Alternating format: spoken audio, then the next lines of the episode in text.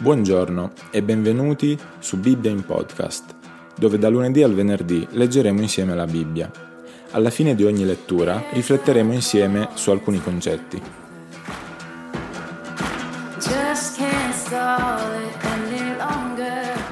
Prima Corinzi capitolo 14 Ricercate l'amore e desiderate ardentemente i doni spirituali, principalmente il dono di profezia perché chi parla in altra lingua non parla agli uomini, ma a Dio, poiché nessuno lo capisce, ma in spirito dice cose misteriose. Chi profetizza, invece, parla agli uomini un linguaggio di edificazione, di esortazione e di consolazione. Chi parla in altra lingua edifica se stesso, ma chi profetizza edifica la Chiesa. Vorrei che tutti parlaste in altre lingue, ma molto più che profetizzaste chi profetizza è superiore a chi parla in altre lingue, a meno che egli interpreti perché la Chiesa ne riceva edificazione. Dunque, fratelli, se io venissi a voi parlando in altre lingue, che vi servirebbe se la mia parola non vi recasse qualche rivelazione o qualche conoscenza o qualche profezia o qualche insegnamento? Perfino le cose inanimate che danno suono, come il flauto o la cetra, se non danno suoni distinti, come si riconoscerà ciò che si suona con il flauto o con la cetra? E se la tromba dà un suono sconosciuto, chi si preparerà alla battaglia? Così anche voi, se con la lingua non proferite un discorso comprensibile, come si capirà quello che dite? Parlerete al vento ci sono nel mondo non so quante specie di linguaggi e nessun linguaggio è senza significato. Se quindi non comprendo il significato del linguaggio, sarò uno straniero per chi parla. E chi parla sarà uno straniero per me. Così anche voi, poiché desiderate i doni dello Spirito, cercate di abbondarne per l'edificazione della Chiesa. Perciò chi parla in altra lingua preghi di poter interpretare poiché se prego in altra lingua, prega lo spirito mio, ma la mia intelligenza rimane infruttuosa. Che dunque?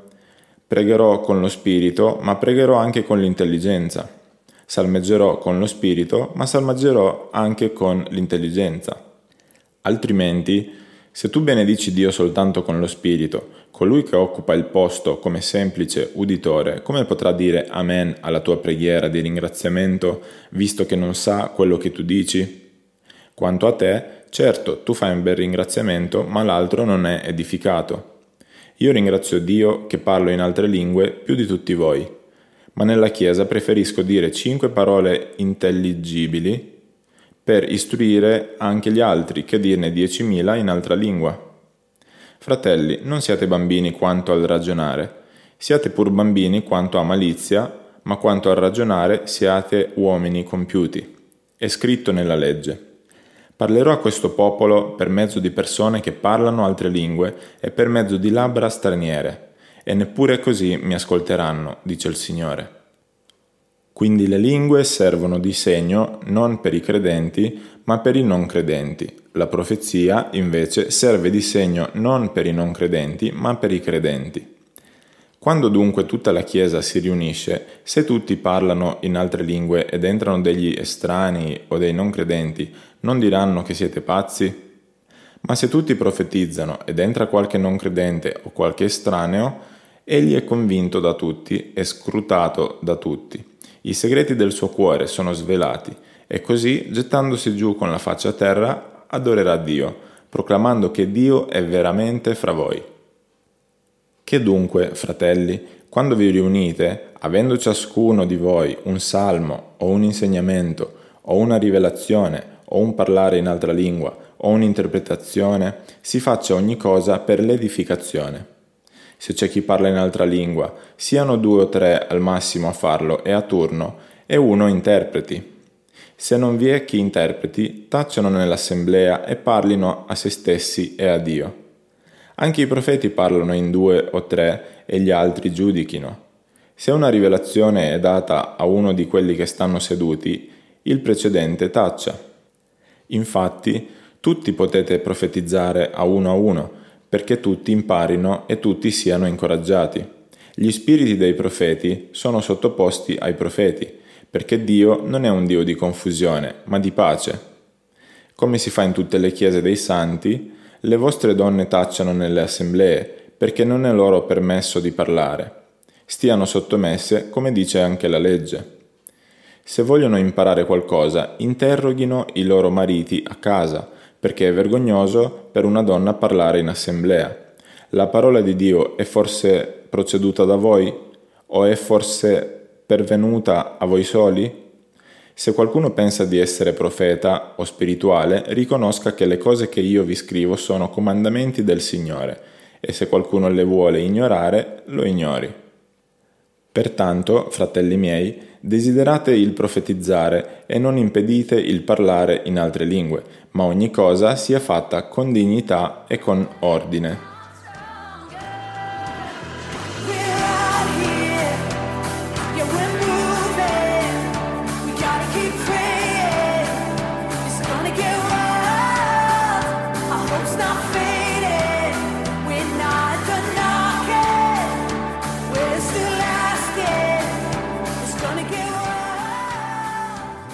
L'Apostolo aveva esortato i Corinzi precedentemente a ricercare i doni maggiori, ma prima di indicare quali fossero, aveva loro additato un ideale superiore al possesso dei doni, la carità.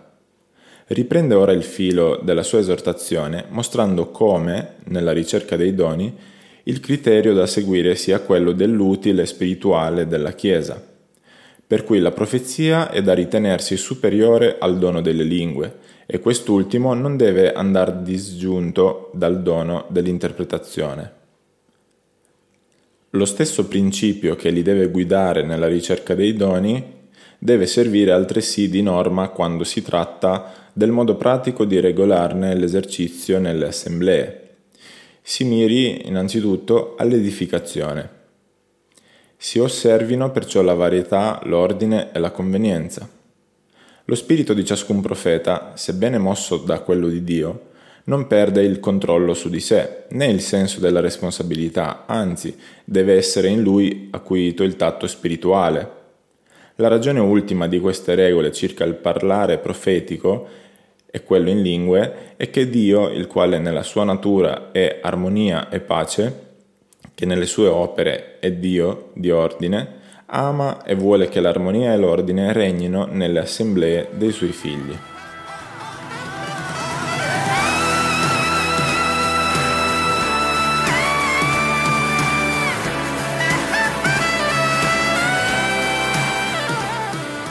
Grazie per l'ascolto.